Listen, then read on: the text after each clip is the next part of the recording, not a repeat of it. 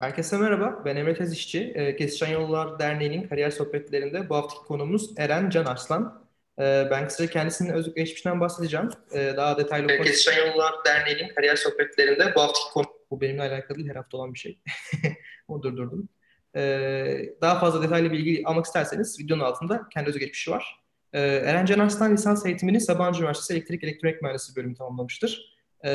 Lisans sonrasında kariyerinden farklı olarak e, finans alanında çalışmaya başlamış. Sırası, sırasıyla M&A e, ve iş yatırımda yatırım bankacılığı yapmıştır. E, geçtiğimiz senede e, 2017 yılında New York merkezli Tech Fan Ventures bünyesinde e, aynı zamanda Columbia Business School'da MBA eğitimine devam etmektedir. E, sizin bunlar eklemek istediğiniz bir şey var mı? Hoş geldiniz tekrardan. Evet, teşekkür ederim Emre. Ee, iyi bir e, giriş yaptın. E, genel olarak özetledin zaten. Hani arada e, bu adımlar arasında neler yaptım? Ee, bu konuda hani arkadaşlara nasıl bir fikir verebilirim, nasıl yardımcı olabilirim? Bu konuda e, kendime anlatırım zaten ben ileriki e, aşağı konuşmamızın ileriki aşamalarında. Tamamdır, teşekkür ederim o zaman. Ee, gelen ilk soruyla başlıyorum ben. Ee, hı hı.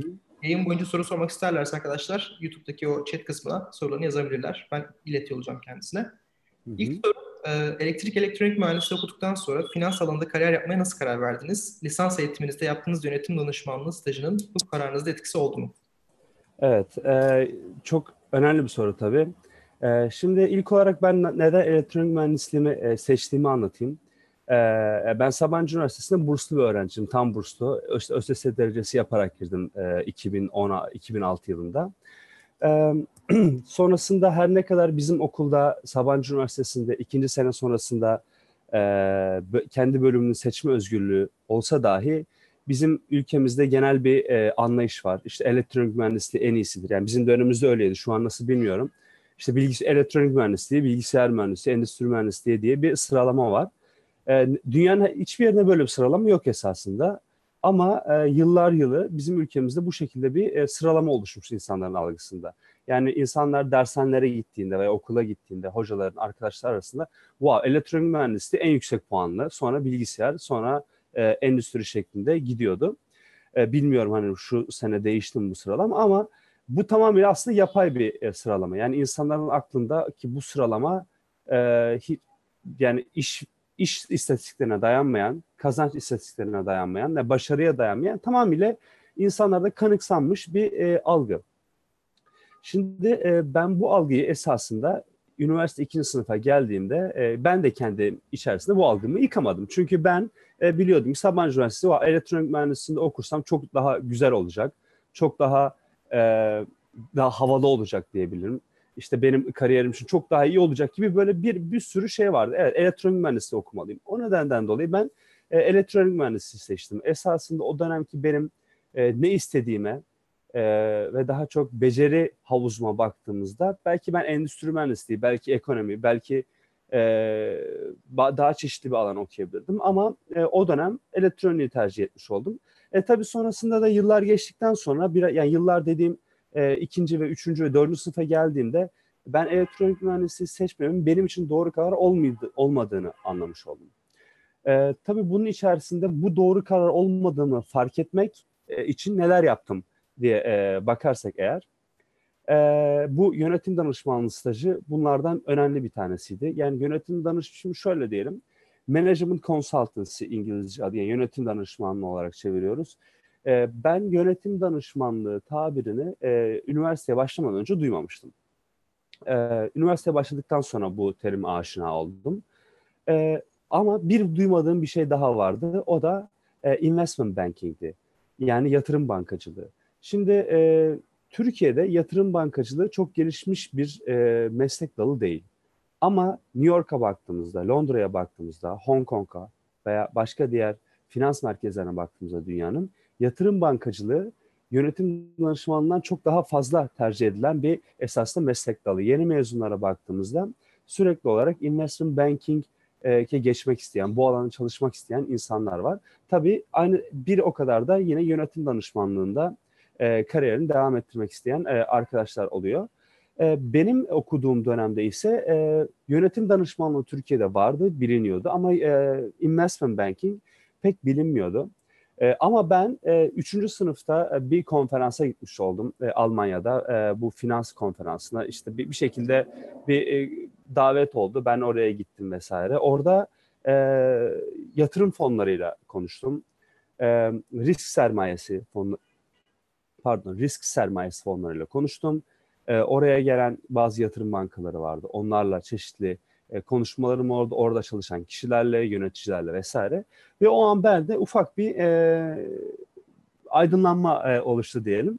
E, sonrasında da e, ben bunun benim için doğru bir yol olacağını düşündüm. Bu arada yönetim danışmanlığında ben 8 ay bir staj yaptım. 8 ay sonrasında ise yani benim investment banking yapmamın daha iyi olacağını düşündüm. Ya bu arada bu düşüncelerin hiçbiri yani bugün ikinci sınıfta okuyan, üçüncü sınıfta okuyan veya son sınıfta okuyan arkadaşlar için söylüyorum. Bu, bu düşüncelerin hiçbirisi böyle çok büyük matematiksel formüllere falan dayanmıyor. Ee, kendiniz ne hissediyorsanız birazcık da şansınız da önemli. Yani şu an ben yönetim danışmanlığında e, iş bulmak istiyorum, orada kariyerimi devam ettireceğim deseniz e, Türkiye'deki belli iş olanakları belli. E, iş havuzu çok kompetitif, rekabetçi. Yani her istediğiniz işi yapamama durumu da var. Ama Önemli olan ben bu işi ben yapmak istiyorum. Eğer ben işe girersem, pazartesi günü işe başlarsam kendimi mutlu, e, e, daha bir mutlu olacağım diye düşünmeniz daha yararlı olabilir. Şimdi hikayeye geri dönersek e, ben elektronik mühendisliği e, sonrasında finans alanında da bazı dersler aldım ve finans alanında ki ödevlerimi vesaire daha şekle yaptığımı hissettim. Halbuki yani elektronik mühendisliği alanında da çok güzel hocalarımız vardı, çok yetenekli kişiler vardı ama oradaki ödevlerim benim için bir zul gibi yani zorla yapıyordum ama e, mesela makroekonomi, mikroekonomi derslerinde böyle hocanın verdiğinden daha da fazlasını yapayım. Bir şey araştırıp, research yapıp daha çok ortaya koyup grafikler vesaire. Yani haz alıyordum o işten. E, e böyle olunca da e, ben son sene dördüncü sınıfında hiçbir mühendislik iş ilanına başvurmadım. Yani ne Türkiye'de ne yurt dışında. Çünkü ben artık bu benim için tam anlamıyla bir netti ne yapmak istedim az çok biliyordum. Hiçbir mühendislik ilanına başvurmadım ben. Yani Sabancı Üniversitesi burslu elektronik mühendisliği mezun adayı olarak 2011 yılında. Sonrasında e, yurt içi ve yurt dışında e, ki muhakkak yurt dışı ilanlarda başvurmak lazım. E, yani bunu da son sınıf arkadaşlar için hani söylüyorum. Çünkü e, Türkiye'de bizim şöyle bir genel bir algımız var. Bizim Türk gençlerimizde eh, işte yurt dışında Londra'da ya bir işe başvursam beni alırlar mı? Ya efendim e, New York'ta işte şuna başvursam, şu teknoloji şirketine başvursam beni almazlar ki. Dünyada birçok insan var gibi gibi. Ama ben size bunu bir de madalyonun diğer tarafını söyleyeyim. Biz bunu bu şekilde söyledikçe dünyanın diğer tarafında Hindistan'dan, Çin'den, Avrupa'dan yani o kadar çok başvuru alıyor ki bu o, uluslararası firmalar. Biz burada aman bizi alırlar mı, aman bizi almazlar mı vesaire dediğimiz diğer taraftan binlerce, on binlerce başvuru alındığı bir dönem var. Ve ben size hani genel bir şeyi söyleyeyim. Mesela Hindistan'da üniversite mezunu adayı olan bir öğrenci yaklaşık olarak 700 adet başvuru yapıyor. Yani fokuslandığı alanda 700 adet.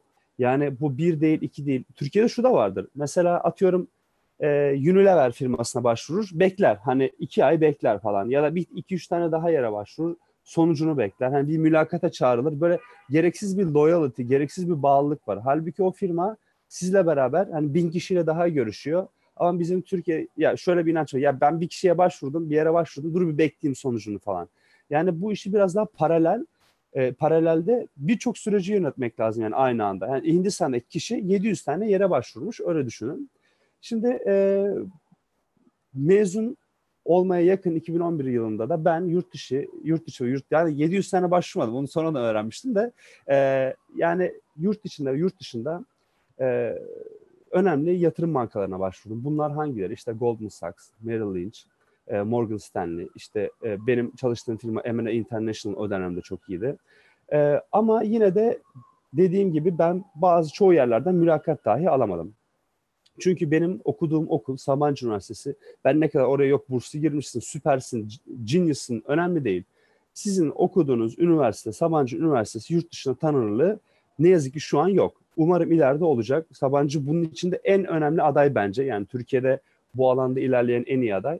Ama ne yazık ki Boğaziçi, ODTÜ, Sabancı hiçbiri hiçbirisinin yurt dışında bir tanınırlığı yok. Bunu bir defa kabullenmek lazım. Yani realiteleri çek etmek gerekirse bu e, tanınırlık az ne yazık ki. Yani biz e, mesela bir Princeton değiliz, Harvard değiliz veya Amerika'da en azından mesela UCLA çok süper bir okul değildir ama yani belli dalarda iyidir. E, ama çok süper olmasa bir tanınlığı vardır. Dünyanın her yerinde tanınlığı vardır. Bizde öyle bir e, durum ne yazık ki yok. O yüzden e, numbers, game dedi, numbers game dediğimiz ne kadar o yere başvurursanız o kadar çok şans ede, elde edebileceğiniz bir oyun oynamanız lazım orada. E, ben de bunu yaptım esasında. Bir, referans da çok önemli. Esasında orada referanstan kastım torpil değil. Bunu da hemen hani söyleyeyim. Türkiye'de e, referans ne yazık ki Türkiye'de torpil doğru yani bir 10 sene önce falan tam anlamıyla öyleydi. Yani referansın var demek torpildi. Hakikaten de öyleydi. Yani adam hiçbir liyakatı olmamasına rağmen e, hak etmediği yerlere e, torpil yoluyla vesaire gelebiliyordu. Ama hani biraz e, batı endüstrisinde, batı ekonomilerinde diyelim, iş marketlerinde nasıl işte referans demek hakikaten referans demek. Yani burada da torpil var mı? Var yani muhakkak var. Sonuçta e, bazı şirketlerin reddedemeyeceği iş adayları oluyor. Reddedemeyeceği iş adayları. Onlar haricinde de referans şöyle var. Diyelim ki siz o şirkette bir tane direktörü bir yaptığınız proje hoca yoluyla tanıyorsunuz diyelim. O kişiyle bir kahve içiyorsunuz. Kendinizi gösteriyorsunuz. Ya bak ben böyle bir insanım. Ben kötü birisi değilim. Efendim güzel bir konuşuyorum. Kendimi iyi anlatabiliyorum. Ee, benim ilgi alanlarım bunlar. Çalışkan bir insanım gibisinden. Bir kahve içiyorsunuz bu insanlar. Ee, çok da fazla bir şey yapmanıza gerek yok. Bu insan sizi ya şirket içerisinde evet ben bu kişiyle konuştum iyi bir kişi diye not alabiliyor ya da e, siz mülakata gittiğinizde şunu diyebiliyorsunuz. Efendim ben işte Morgan Stanley şirketi ilk tur mülakatına diyelim konuş. Diyorlar ki size neden Morgan Stanley? Diyorsunuz ki ben işte Morgan Stanley'de şu direktörle konuştum. O direktörle e, onun, onun bu konuda yaptığı yorumlar çok yönlen yardımcı oldu. Ben bu konuda işte bir aydınlanma yaşadım vesaire. Şöyle ilgim var, şu ilgim var vesaire. Onlar da diyor ki, aa bu adam hakikaten bu şirkete önem veriyor. Yani bu böyle hani CV'sini yollayıp geçmemiş. Bu hakikaten gitmiş bizim şirketimizde bir tane çalışanla görüşmüş, yorumlarını almış, görüşlerini almış. Buna göre hani e, bir iş başvurusu yapıyor. Yani bu çok önemli. E, bu size hani bir, bir sonraki tura attır, a, e, götürecek bir e, mülakat süresinde bir sonraki tura götürecek bir e, çalışma. E, şimdi ben kendi hikayeme geri döneyim. Ben e, M&A International'da başladım. Yani Türkiye ve Türkiye ofisinde şirket birleşme, ya yani M&A demek zaten mergers and acquisitions yani şirket ve birleşme, şirket birleşme devralma demek esasında. E, bu şirkette bir sene e, çalıştım. Sonrasında da iş yatırıma geçtim. İş yatırımda Türkiye'de esasında yerel olarak en kuvvetli investment banking diyebiliriz. E, o zaman e, iş yatırımda 35 kişi çalışıyordu bizim çalıştığımız dönemde. Ama o da Türkiye'nin en büyük investment banking departmanıydı güzel işler yaptık. İşte Pegasus'un halka arzından tutun enerji asetlerinin satışı, e, tahvil bono ihracı vesaire gibi çok zevkli işlerdi. Aynı zamanda da bir okul gibiydi. Yani orada şirket değerlemesi nasıl yapılır? Bu değerlemesi yaptığımız şirketin e, yabancı yatırımcıya veya e, yurt dışı yatırımcıya satışı süresinde nasıl roller alabiliriz? Tahvil ihracı, bono ihracı. Yani bu tarz konularda e, çalıştık. Bunlar da benim için çok zevkli alanlardı. Ee, yani burada öğrendiğim skill'ler baktığınızda bir Excel ve şirket değerlemesi, finansal analiz. İki, e, bir management presentation yaptığınızda. Şimdi investment banking'i biraz anlatayım ben esasında bu şeye detaya girmeden önce. Şimdi investment bank, yatırım bankacılığı dediğimiz şey e, sizin bir insan veya bir şirket veya hissedar size gelip şunu diyor. Ben şirketime finansman arıyorum veya ben şirketimi satmak istiyorum diyor. İnsanlar şirketlerini illa kötü nedenlerle satmayabilirler. Bazen 60 yaşına gelir bir insan ve o şirketini servetleştirmek ister. Şirketin bir değeri vardır ve artık yönetemeyeceği bir durumda hani farklı yeni jenerasyonuna da bırakamayacağı durumda satmak isteyebilir. Veya bir şirketiniz vardır. Diyelim ki 100 milyon dolar ciro yap- yapıyordur. Siz de büyük bir potansiyel fırsat görürsünüz yatırım yapmak istersiniz şirketinize. Şirketinizin öz kaynakları buna yeterli olmaz. Dışarıya gidersiniz. Bankalardan kredi almak yerine bir fondan şirketinizin yüzde yirmi mesela hissesi karşılığında şirket size mesela 50 milyon dolar verir. Size gidersiniz Afrika'da bir fabrika açarsınız. Amerika'ya satış yapmaya başlarsınız. Şirketiniz 100 milyon dolar ciro yaparken şimdi artık 300 milyon dolara ciro yapmaya başlar. Fon da bundan e, memnun olur. Çünkü onun da hissesinin değeri artar sizin de şirketiniz aynı zamanda büyümüş olur. Yani esasında Investment banking'in yaptığı iş şudur. Finansmana aracılık etmek ve bütün bu şirket büyümelerini veya şirket satışlarını, birleşmelerini, devralmalarının sürecini yönetmek. Aslında sofistike bir süreçtir. Yani bu şey gibi değil tabii ki parayı aldım verdim hisse al ver gibi değil. Bu çok daha hani strateji yani işin içerisinde management consulting için kullanacağınız stratejik düşünmeyi e, becerisini burada kullanıyor olursunuz. Analitik düşünme çok önemlidir. Ve e, toplantılar yani bir investment banking analist bile olsanız, yeni mezun bile olsanız benim hakikaten işe başladığımdan e, bir ay sonra girdiğim toplantıda herkes C-level'dı. Yani yönetici, yöneticiden de ziyade hissedar konumundaki kişiler. Yani hakikaten ben bir ay sonra çok senior bir level'da e, o masaya oturmuş durumdaydım. Bu tabii investment banking'de tecrübe kazandıktan sonra artık neredeyse yani New York'tan bahsedelim. E, burada Goldman Sachs, Morgan Stanley, Bank of America buraların managing director'ları inanın ki yani o çok uluslu şirketlerin patronlarından ve CEO'larından bu süreçlerde daha kuvvetli bir konumda oluyorlar. Yani çünkü öyle bir süreci yönetiyorlar ki multi billion dolar süreçler yönetiyorlar. E, Türkiye yani Amerika'daki tabii satın alma, e, birleşme satın alma boyutları çok daha büyüktür. 80 milyon dolar, 100 milyon dolar, 60 milyon dolar en az hani ölçekler var.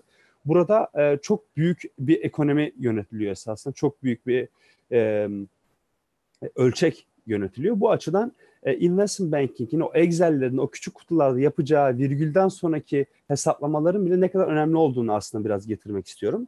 E, bu işin biraz daha dikkat gerektiren, hani analitik düşüneceksiniz Orada formülasyonları vesaire yapacaksınız ama çok da dikkatli olmalısınız. Aynı zamanda da e, beraber çalıştığınız şirkete e, stratejik nasıl değerler katabilirsiniz gibi hani esasında sofistike bir iş aynı zamanda çok şey öğreten bir iş onu demek istiyorum.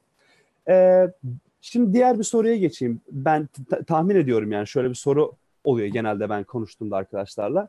E sen elektronik mühendisliği okudun. E nasıl oldu hani investment banking sürecinde yani Finans ben hiçbir şey bilmiyordum. Yani ben bilanço konusunda hiçbir şey bilmiyordum. Varlık nedir? Kaynaklar nelerdir? Efendim e, EBIT vergi öncesi e, ve faiz öncesi kar nedir? E, efendim satışlardan, satışların maliyeti, operasyonel maliyeti vesaire. Bunlar konusunda hiçbir haberim yoktu. Nasıl yaptım ben? Son sene oturdum e, hakikaten YouTube'dan videolar izledim. Gittim bir yerden satın aldım. O kendi kendime çalıştım. Yani çalıştım yani. Oturdum, kitaplar aldım. Onları okumaya başladım. Çok e, PDF formatında yani online formatta yani bazı ücretsiz kaynaklar da var. Onları okumaya başladım ve kendimi geliştirdim. Tamamıyla yani bana kimse şöyle şu şöylemiş bu böyle bir şey öğretmedi. Şuna da geleyim yani üniversite düzeyinde zaten değerleme, şirket değerlemesi yapmayı da öğreten bir ders de yok benim bildiğim kadarıyla. Yani bizim dönemimizde yoktu. Ha, ki öğretmenlere de gerek de yok bence. Yani bu biraz da insanın kendisinin öğrenmesi gereken bir şey. Hakikaten yani hiçbir şey bilmeyen bir insan sıfırdan sonra Excel'e numaralar yazıp yani kendim böyle hani e, dummy rakamlarla şirketleri değerlemesini yapmaya başladım. E sonra bir iki derken e, videoları vesaire izliyorsunuz. Orada zaten bazı kaynaklar var. Ben hakikaten sonra kendimi yetiştirmeye e, başladım. İşe girdikten sonra da, da durmadım. Yani ben işe girdikten sonra da benim kapatmam gereken büyük bir açık vardı. Yani investment banking analistle e, diyelim ki VP arasında bilgi düzeyi aşısında şöyle bir eksponansiyel bir e, artış oluyor. O artışı sizin yapmanız lazım. Yani iş yaparken de bir şeyler öğreniyorsunuz ama en önemli şey yani hakikaten o işi öğrenmek istiyorsanız oturacaksınız işten geldikten sonra veya dersten çıktıktan sonra kitabı açacaksınız. 3 saat böyle pürüzsüz bir çalışma yapmanız gerekiyor. Ve bu sayede e, kendinizi daha iyi yetiştirirsiniz diye düşünüyorum. Yani burada ben ben bir es vereyim. E, istersen Emre sen de yardımcı olursun konuşmamızın gidişatına. Tabii ben hiç kesmek istemedim. O kadar akıcı ve gerçekten ilk üç sırayı cevapladınız ki hiç bölmek istemedim o yüzden. Ee, ekleyebileceğim ben de Koç Elektrik Elektronik mezunuyum. Ee, benim de şu an mezun olan bütün arkadaşlarımın neredeyse %50'si finans sektörüne girdi. Evet. Çok değişik bir korelasyon var aslında ama. Doğru. Yani şimdi şöyle, e, şimdi elektronik mühendisi ya da bilgisayar mühendisi, mühendislik alanı dis- disiplininden mezun bir kişi rakamlara hakim olabiliyor. Yani şöyle bir şey canlandırın, hipotetical bir senaryo.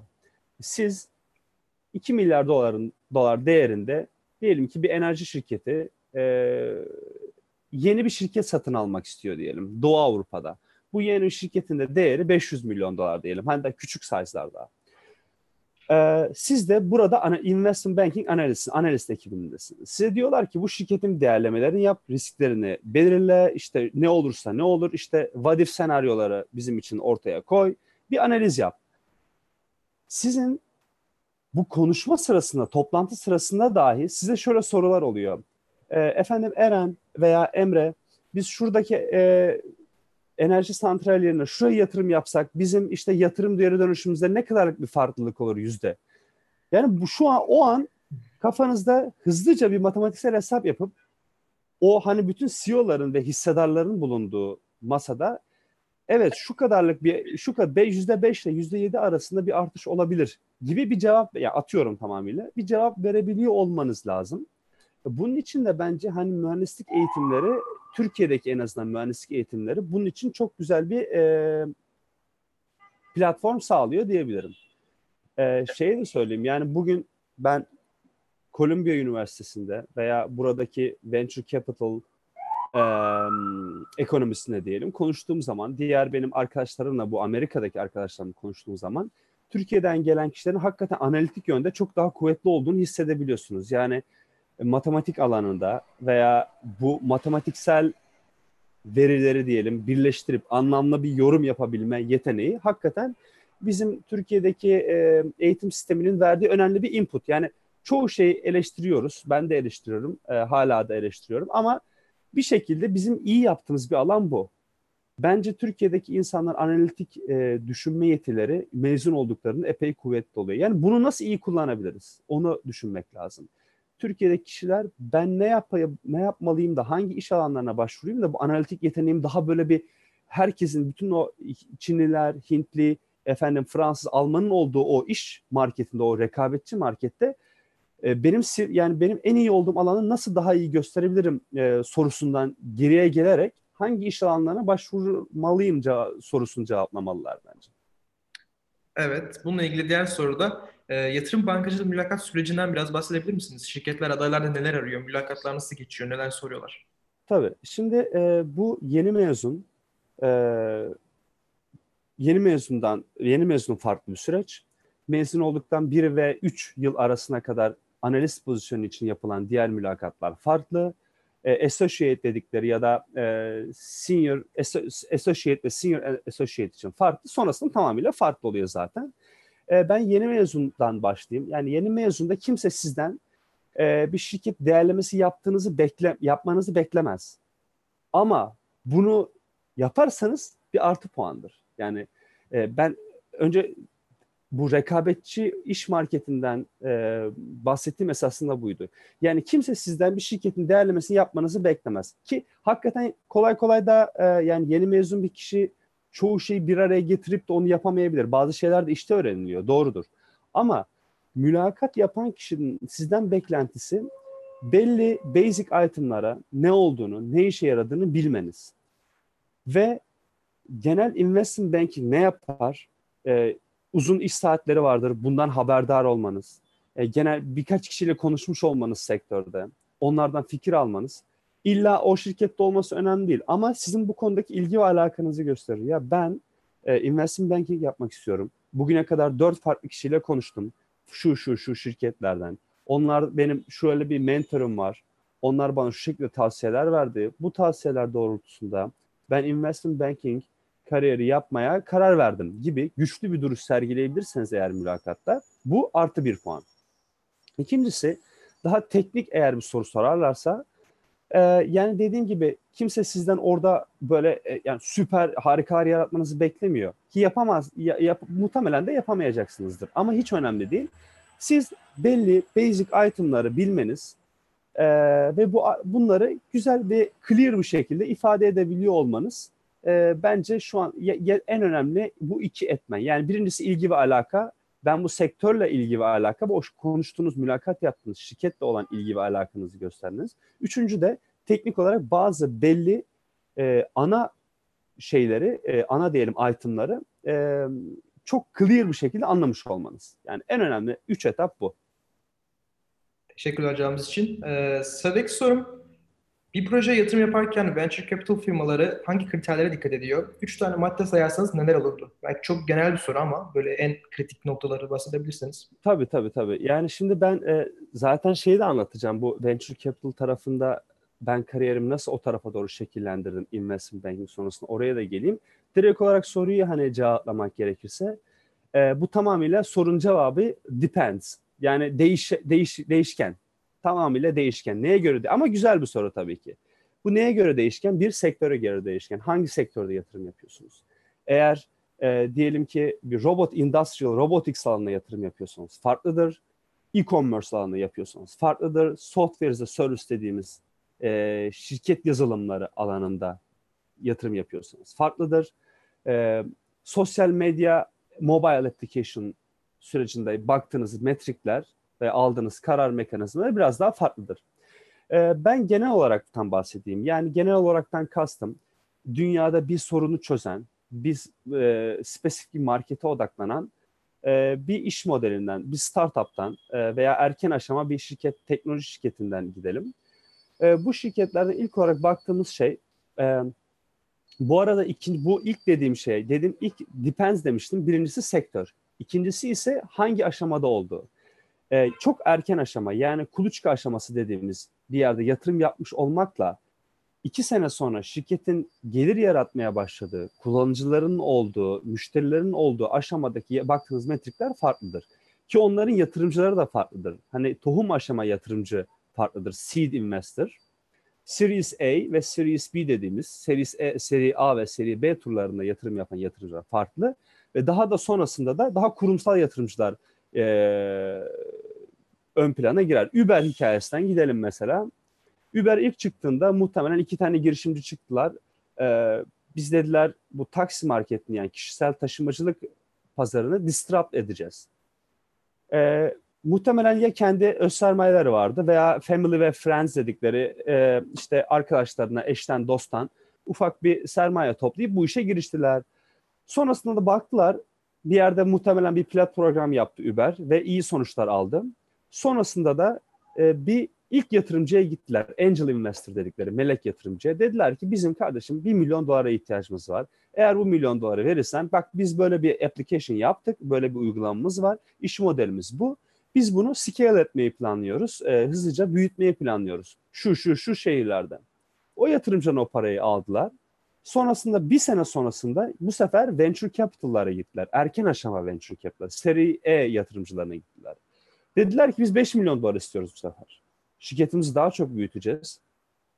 Yeni şehirlere açılacağız. Şu kadar reklam yapacağız. İşte e, developerlar alacağız. Application'ımız artık daha da iyi olacak. Daha böyle iyi çalışan bir application gibi gibi.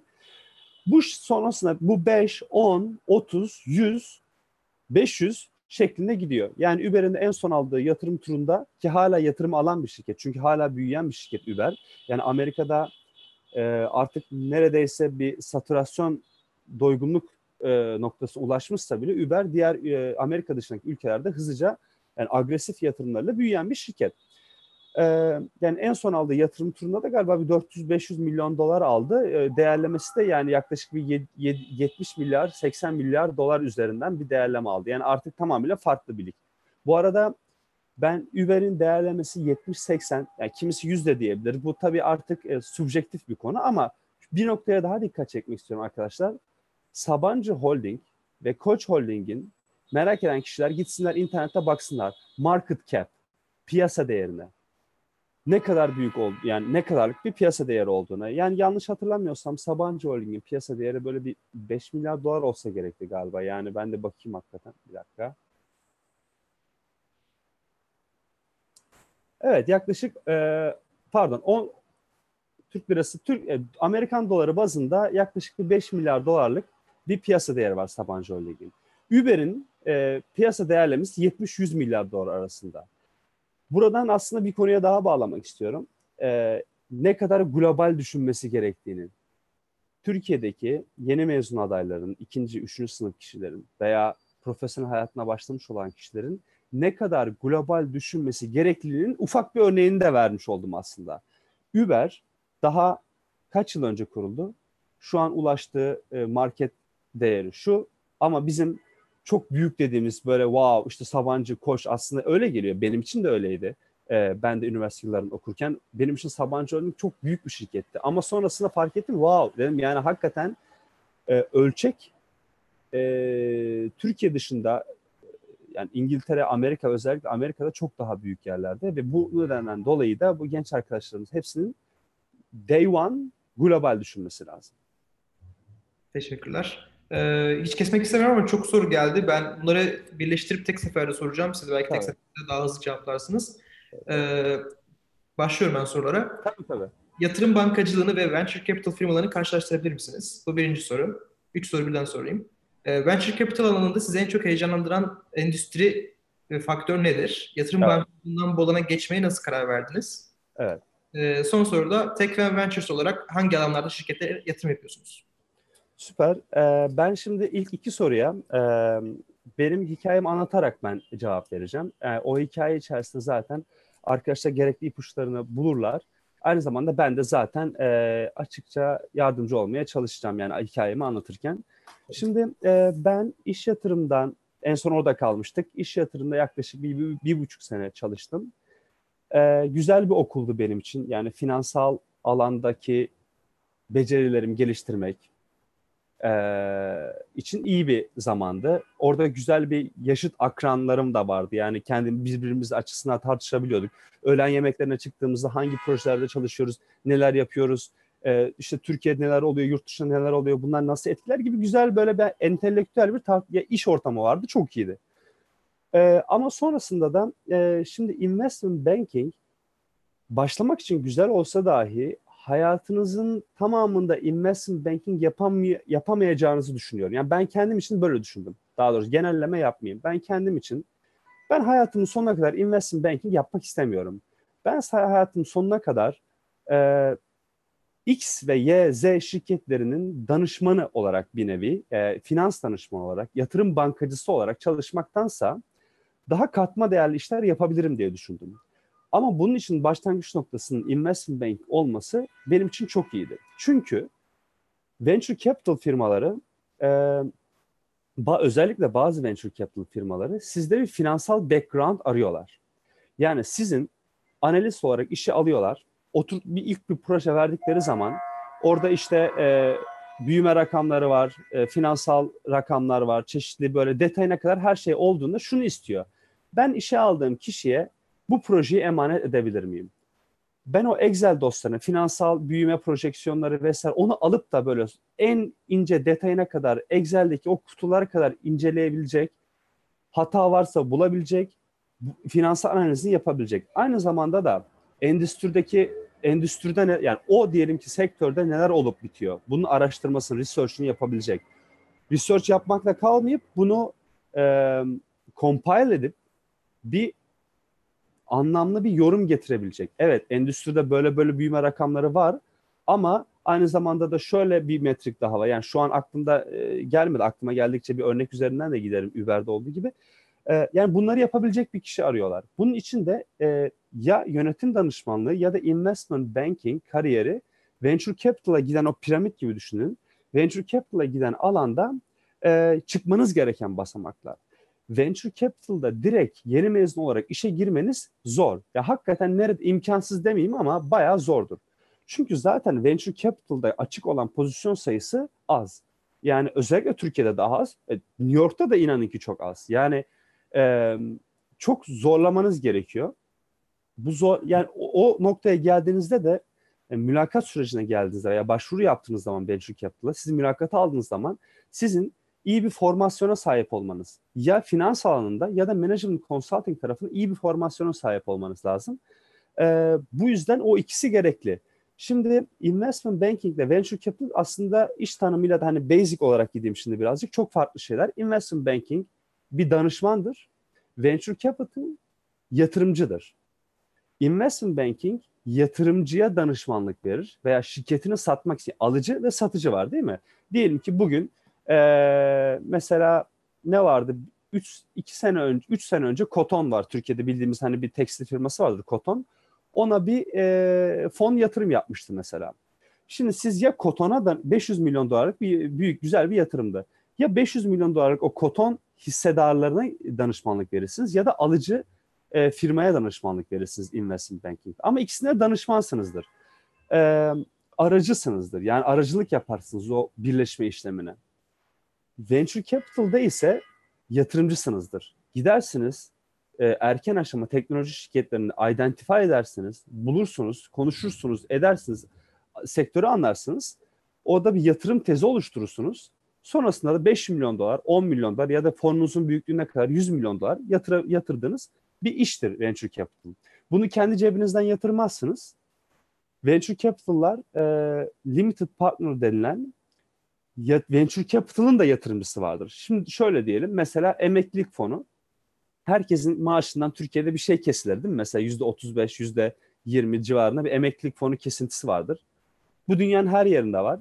Kimi firmalarda da mesela diyelim ki e, atıyorum İş Bankası'nda bir emeklilik fonu vardır. Herkesin maaşından bir kesinti yapılır. O emeklilik fonuna konulur. O emeklilik fonu yıllar yılı büyür. Bu emeklilik fonu büyüklüğü 20 milyar dolar olabilir, 30 milyar dolar. Bu, mesela Amerika'da çok daha büyük emeklilik fonları var. Bu emeklilik fonları bu, bu duran kasasında duran parayı değerlendirmesi lazım. Bir kısmını hisse senedi piyasalarına değerlendirirler. Bir kısmını tahvil piyasasına değerlendirirler. Yüzde bir, iki kısmını da venture capital'a verirler. Venture capital şirketlerine dağıtırlar. Şimdi yüzde bir, iki diyorum ama yani bütün bu fonların büyüklüğüne baktığınızda yani 100 milyar dolarlık bir emeklilik fonu sadece 1 milyar dolarını venture capital'a verse bunun içinde yani diyelim ki bunu da 20 tane venture capital'a dağıtsa bu da her kişi venture capital başına 50 milyon dolar düşer. Venture capital'da bu 50 milyon dolara 5 farklı şirkete 10'ar milyon dolar olarak yatırır. Yani şeyi anlatmak istiyorum. Yani para dağılımının nasıl geldiğini. Bu venture capital'da alıyor, şurada gösterelim. Venture capital'da bunu alır bu erken aşama şirketlere dağıtır. İster ki bu erken aşama şirketlerden biri çıksın Uber olsun, Facebook olsun, Google olsun, Türkiye'den sahibinden.com olsun der. İşte bir taksi olsun veya EasyCo gibi hani böyle başarılı birkaç şirket saydım. Bunlar olmasını bekler. Yani venture capital'ın yaptığı şey bu esasen. Teşekkürler. Ee... Son soruya geleyim. Son soru Tekfen Ventures'ta şu an var. Şimdi ben e, şeyden kendimden de iki ay devam edeyim. İş yatırımdan sonra ben iLab Ventures'a geçtim. iLab Ventures işte kariyer.net gitti gidiyor e, arabam.com, sigortam.net gibi yatırımların olduğu bana göre o zaman Türkiye'deki en iyi venture capital'dı. Ki hala hani asetlerine baktığınızda ben hala öyle düşünüyorum. E, ben iş yatırımdan sonra e, iLab'e girdim. Şimdi iLab süresinde e, rekabetçi bir mülakat dönemi vardı orada. Yani uzun ve yani neredeyse 3 ay alan bir mülakat dönemi vardı. Orada ben birinci olarak investment banking'den geliyor olmam bir artı puandı. Ama eminim ki yani hem Türkiye'den hem de yurt dışından o pozisyona başka başvurular da vardı. Beni öne çıkaran bu venture capital'da neydi diye düşünürsek bir yani noktaları bağlamak istiyorum. Elektronik mühendisliğinden mezun oluyor olmam ve benim technical co-founder'larla yani şimdi biz e, startup firmalarla görüşüyoruz. Onlara yatırım yapıyoruz. Şimdi startup bir CEO var bir de CTO var ve genelde de technical background'dan gelen kişiler. Ee, orada benim bir coding skillimin olması, engineering hani mindsetimin olması o burada ikinci bir artı puan. Üçüncüsü ise yani üç tane böyle piramit dedi. Birincisi ne dedik? Finansal skilllerin olması, investment bank'ten gelen. İkincisi engineering'den elektronik mühendisliği mezun olman ve hani coding konusunda bilgim. Üçüncüsü ise e, aynı zamanda da ben yani, üniversite yıllarında da bir girişimim olmuştu. Hani ismi de böyle Bazar Suydu. Onun haricinde ben kripto teknoloji üzerine şirket kurdum. E, bir yerlere gitmedi. E, onun haricinde işte başka bir e-commerce şey, sürekli denemekle falan geçti benim üniversite yıllarım. Ama hani o zamanlardan gelen bir e, e entrepreneurial'da bir e, track record'um vardı.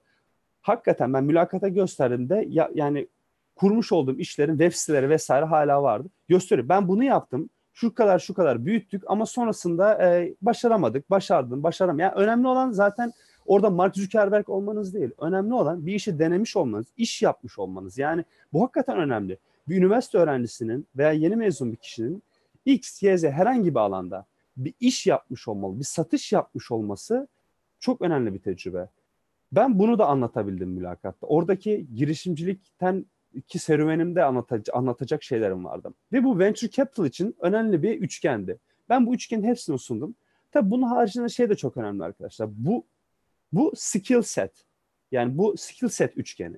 Bu üçgen haricinde bir de çok önemli bir şey daha var. O da personal fit, kişisel uyum. Ee, şimdi venture capital firmalarında 100 kişi çalışmıyor. 20 kişi de çalışmıyor. 10 kişi çalışır. 5 kişi çalışır. Buradaki hedge fundlarda yani buradaki 100 milyar doları yöneten, 200 milyar doları yöneten fonlarda da 30 kişi, 100 kişi çalışmaz. 10 kişi çalışır. 15 kişi çalışır. Warren Buffett'ın mesela yatırım ekibine bakın kaç kişi çalışıyor. Yani 6 kişi falan. Yani tabii onlar daha da dallanıp budaklanıyor ama core ekip 7 kişi, 8 kişi. Bu açıdan kişisel uyum da çok önemli. Şimdi siz mülakata gittiğinizde o kişiyle rezonate ediyor olmanız, o kişiyle bir bağ kurabilmeniz çok önemli. Yani orada da ne yapabilirsiniz diye yani çok da yapacak bir şey yok orada esasında. Yani orada ne olmak lazım? Bir yani güzel, dürüst bir kişi olduğunuz, çalışkan olduğunuz, yani kişiyle anlaşabileceği ilgili olman. Yani sizden şey beklemiyorlar. Böyle çok nerd işte efendime söyleyeyim bir, bir şey göz şey taktınız çalışıyorsunuz kafasını öne eğen böyle bir kişi değil. Yani hani orada ben sizin kişi yani normal politikadan konuşabiliyor olmanız lazım ofiste. Veya diyelim ki işte e, şaraptan bahsediyor olabilmeniz lazım eğer sorduysa veya gittiğiniz tatillerden bahsediyor. Yani anlatacak hikayeniz olması lazım. Onu, onu demek istiyorum. Yani sizden orada sabah 8'de gelip işte çok çalışıp dönen bir kişiden ziyade orada arkadaş ortamı ol, nasıl kurabilirsiniz? Yani orada kişiler arkadaşlıktan kastım şey yani sadece kendi yaşıtlarınızla değil direktörle sizden yani diyelim ki 20 yaş büyük kişiyle de bir şeyler konuşuyor olabilmeniz, o o entelektüel kapasiteye sahip olmanız. Yani burada bilmiyorum hakikaten benim bugüne kadar okuduğum kitap, izlediğim filmlerin ne kadar etkisi vardır. Yani onu şey yapamıyorum. Hani quantify edemiyorum ama önemli. Yani o da burada çok önemli. Çünkü siz orada 10 kişinin, 5 kişinin olduğu bir ekibe gireceksiniz. Ee, bunu sağlıyor olmanız da önemli. O açıdan da e, bunu da hani aklınızda bulundurmuş oldum. Yani orada böyle nerd, aşırı çalışkan, bu, çalışkansınız. Zaten o herkesin beklediği bir şey. Ama aynı zamanda kan uyumu da önemli. Kan uyumu doğru kelime. Teşekkürler. Gerçekten çok akıcı ve güzel şekilde açıklıyorsunuz. Benim için çok keyifli oluyor dinlemesi. olduğunu biliyorum. O yüzden son kapatma sorusuyla sorayım. Ee, sizin genel olarak Türkiye'deki öğrenciler için e, bu videoyu izleyen veya daha sonra izleyecek kişiler için nelerle ilgilenmelerini, nelere ilgi duymaları, nasıl bir kendini geliştirmelerini önerirsiniz, tavsiye edersiniz?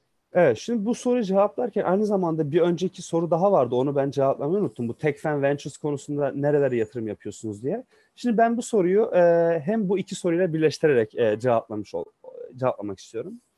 Şimdi ilk öncesinde ben global düşünmek gerekir demiştim. Ne olursa olsun. Yani sizin ilk girdiğiniz iş yeri e, Türkiye'de olabilir. Benim öyleydi.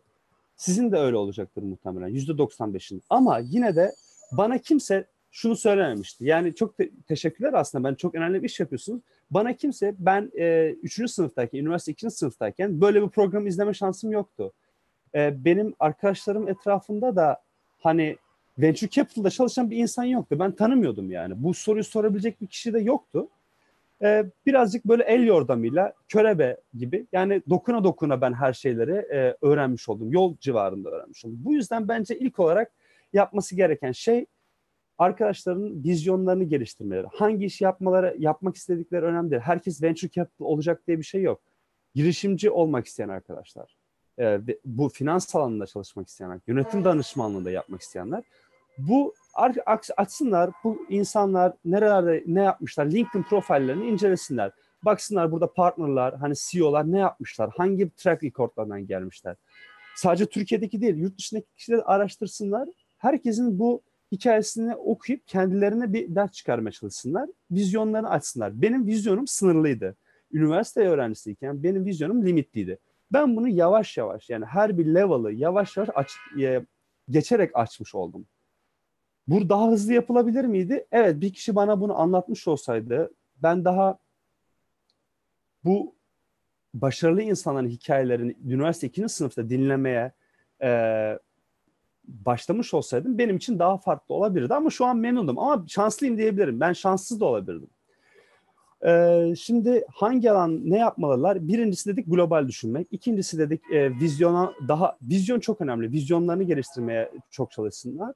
Üçüncüsü bu benim için de geçerli. Ben şu an hala şey yapıyorum. Hala çok önemli yani günün iki saati e, bir şeyler okuyup kendimi bir alanlarda geliştirmeye çalışıyorum. İlla işte alakalı olmasına gerek yok. Yani vizyon çok 360 derece bir şey. Yani nerede ne olur, ne zaman kullanacağınızı bilemiyorsunuz. Ee, üçüncü şey ise e, yani bence e, şu girişimcilik konusunda ben arkadaşları teşvik etmek isterim. Yani e, bir alanda profesyonel kariyer etmek, elde etmek önemlidir. Ama aynı zamanda da bence 23 yaş ile 30 yaş, 23 ile 35 yaş arası e, yaklaşık 12 senelik bir dönem. Çok hızlı geçen bir dönem. Çok hızlı geçen bir dönem. Ne olup ne bittiğini anlayamazsınız. Ama aynı zamanda girişimcilik için önemli bir yaş. 12 sene diyeceksin çok uzun. Ya hani daha çok var falan ama inanın ki o 12 senenin böyle çok hızlı geçiyor. Yani çok hızlı geçebilir. Ben şu an yani tabii benim için de daha vakit var. Ama e, yani çok hızlı geçiyor olduğunu söylemeliyim. E, bir değil, iki değil. Ya yani beş defa girişimcilik konusunda deneyip yanılsınlar. Yani şirketleri bir yerlere gitmesin. Yani fail olsunlar, başarısız olsunlar. Tekrar denesinler. E, daha iyi yapsınlar. Aynı zamanda da profesyonel bir kariyerde bir yerde çalış, bir şirkette, kurumda çalışmış olmak da bence önemli. Ha, bu ikisini aynı anda nasıl götürebilirsiniz ona bakın. Yani ben bunu e, side job, yani benim önerim side job. Bir e, bence ilk 5 senelik iş tecrübesi önemlidir. Yani hiç iş tecrübesi olmayan bir girişimciyle iş tecrübesi olan bir girişimci arasında farklılıklar var. E, iş tecrübeniz varsa daha önemli oluyor bence. E, daha başarılı oluyorsunuz. Yani siz daha başarılı oluyorsunuz. Şans faktörü hariç tutularak söylüyorum bunu. Tabii ki bir 17 yaşındaki bir kişi tabii ki milyoner olabilir, milyarder olabilir. Şans faktörünü işin içerisine ayırarak söylüyorum. Ee, iş tecrübesi elde ederek bunun yanında da bir side job. Yani hep bir ilgi alanınız olsun. O ilgi alanını da girişimciliğe yöneltin.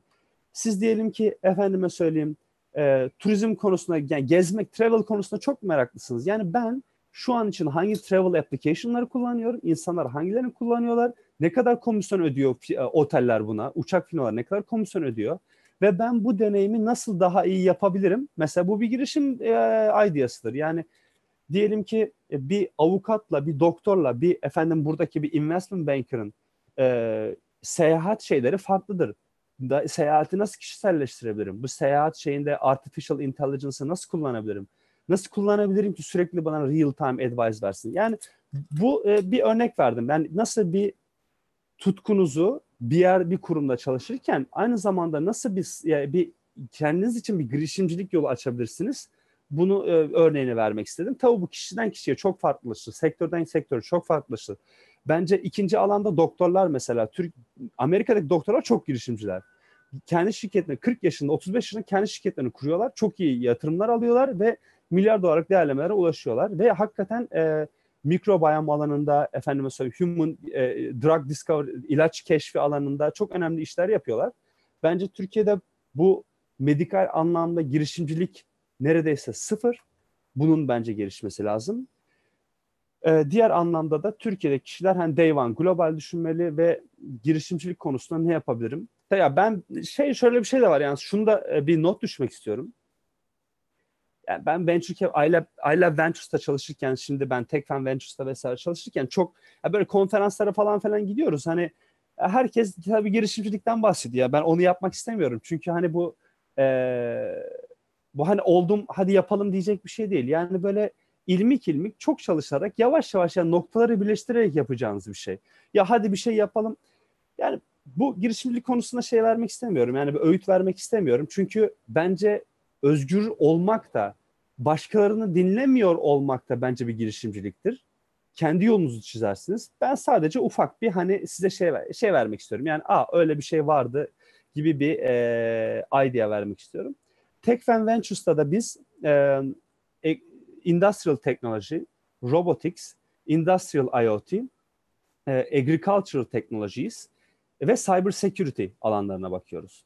Şimdi fark ettiyseniz bu saydığım bütün alanlar şey değil, sosyal medya yok aralarında, e-commerce yok aralarında. Neden? Çünkü bu alanlar çoktan doygun. Bir doygunluk var. Ha şey demek istemiyorum. Bu alanlarda eminim binlerce daha şirket gelecek ve hepsi de milyar dolarlık değerlemelere ulaşacaklar e, önümüzdeki 20 yıl, 30 yılda. Ama bazı alanlar ve bazı kategoriler var hala doygun değil. agriculture technology. Türkiye'de, Türkiye'de ve dünyada her yerde hala arkaik düzen var. Burada dijitalleşme yok. İnşaat sektörü, hatta Türkiye'deki lokomotif endüstrilerden bir tanesi. Ne kadar dijitalize? Hiç dijitalize değil. Orada kullanılan bir inşaat alanında düşünün. Yani daha iyi neler yapılabilir? Herkesin yani bir işçinin bile elinde artık bir smartphone olduğu dünyada ben o konstrüksiyon alanını nasıl daha verimli hale getirebilirim? Bu önemli bir cevap. Dronların kullanımı, dronların endüstriyel kullanımı önemli bir alan. Bizim yine yatırım yaptığımız şeylerden bir tanesi. Ee, aynı zamanda Smart Factory, Industrial Technology istediğim o Smart Factory, yani Endüstri 4.0 deniliyor e, bazı yerlerde. E, fabrikalar şu an ile tamamıyla offline, e, hemen hemen offline düzende. Çoğu fabrika e, ne üretildiği, ne çıktı, ne girdi böyle el yordamıyla falan. Hani insanlar sayarak falan bakıyorlar. Bu nasıl dijitalleştirebilir? Bunun üzerine IoT çözümleri neler olabilir? Bunlar yapılabilir. Ee, yani demek istediğim şey sektör seçimi yaparken birazcık da bu sektör ne kadar doygun, ne kadar rekabet var. Ya ben bir iş bir iş fikriyle geldim ama ya bir bakayım hani dünyada bu iş fikriyle sahip olan başka hangi e, şirkette buna bakmanız lazım. Birincisi, diğeri de şey e, hiçbir zaman şeye kapılma. Yani ben bir iş fikri buldum. Çok unique, çok genius. Öyle bir şey yok. O, o 20 sene önceydi, 15 sene önceydi. Yani iş fikriniz vardı. O o kimsenin aklına gelmemiş olabilirdi. Yani 15 sene önce. Ama şu an inanın ki siz ne kadar onun unique olduğunu düşünürseniz düşünün. O böyle bir e, 100 kişinin aklına geldi dünyada. 10 kişi şirketini kurdu. Çin'de, e, Fransa'da, Amerika'da, Amerika'da 5 tane kuruldu. Çin'de 2 tane, Hindistan'da bir tane ve bunların da iki tane, 5 tanesi fail etti, iki tanesi başarılı, üç tanesi de öyle böyle. Yani demek istediğim şey e, iş, unique iş fikri devri kapandı. Onun yerine mevcut iş fikirlerini daha iyi nasıl yapabilirim e, konusu önemli. E, aynı zamanda şeyle cevaplamış oldum. Hem Tekben Ventures nereleri yap, yatırım yapıyor. Oradan da bağlayarak hani biraz daha az yani fırsat opportunistik olması gerekiyor arkadaşların. İkinci bir Facebook, ikinci bir Instagram, ikinci bir WhatsApp peşinde koşmak birazcık daha zor. Yani zor yani. Bu kendi emeğinizin, zamanınızın, paranızın e, biraz boşa gitmesiyle sonuçlanabilir. Onun yerine daha böyle akılcı olmak lazım. Bunları söyledikten sonra dediğim gibi yani e, her kişi hem profesyonel kariyerinde hem girişimcilik kariyerinde ve her ikisi bir arada da olabilir. E, diğer insanlar dinlesinler ama her zaman kendi iç sesini dinlesinler. E, benim ne dediğim hiç önemi yok. Yani e, biz ne yazık ki bir şey algısıyla büyütül. Yani şunu yap işte elektronik mühendisliği seçilmiş olmanın nedenini oradan ben verdim. Yani bu bir öz eleştiriydi e, konuşmamızın başında bazı şeylere belli yaşlarda kalıplar var. O kalıpların dışına hemen çıkamıyorsunuz. Hemen e, çıkamıyorsunuz. Yavaş yavaş e, o kalıpların dışına çıkılıyor. Kendi iç sesini dinlemeniz her zaman için çok önemli. E, ve yaptığınız şeyde de hani tutkuyla yapın. Hakikaten işe sarılın. Yani hani yapmış olmak için de hakikaten o işi yapın. Peşinden de koşturun. Ki ben hala yani çok çalıştığımı düşünüyorum. E, kendimi hala geliştirmeye çalışıyorum ve geliştiririm ben hala yani yaşım çok genç ee, çok büyük hedeflerim var benim burada yapmak için. Ee, herkes için aynısı geçerli ve ben yani Türkiye'deki kişilerin de bunu yapabileceğine inanıyorum. Analitik zeka vesaire çok iyi. Öyle bir base'den geliyoruz. Ee, çok şey yapabileceğimize inanıyorum ben yani. Çok teşekkür ederim. E, vaktiniz kısıtlıydı ama bayağı vakit ayırdınız yine de. Evet teşekkürler. Çok kolay oldu çünkü çok soru sormadım. Her şeyi teker teker cevapladınız. Gerçekten yapılmış oldunuz de çok bilgilendirici bir sohbetti. Ee, benim de ilgili duyduğum alanlar. Hepsi... Ben de memnuniyet duydum. Çok teşekkürler. Umarım yardımcı olabilmişsindir. Tabii tabii sizin de az önce bahsettiğiniz gibi yani vizyon çok önemli. Bizim de dernek olarak amacımız aslında sizin gibi başarılı insanların tecrübelerini, vizyonlarını Türkiye'de şu an bizi izleyen ve daha sonra izleyecek kişilere aktarabilmekti. İzleyen arkadaşlar umarım bir katkımız bulunmuştur. Ee, daha çok katkı evet. bulunmak isterlerse takip edebilir. Bir sonraki yayınlarda izleyebilirler. Her, her sektör, her alana değinmeye çalışıyoruz çünkü. Evet. Evet, çok iyi bir iş yapıyorsunuz. Teşekkürler. Ee, sizlerin de zamanın için çok teşekkür ederim. Biz teşekkür ederiz. Ee, bir sonraki yayında görüşmek üzere. Herkes kendine iyi baksın. İyi akşamlar. Size iyi günler. İyi günler.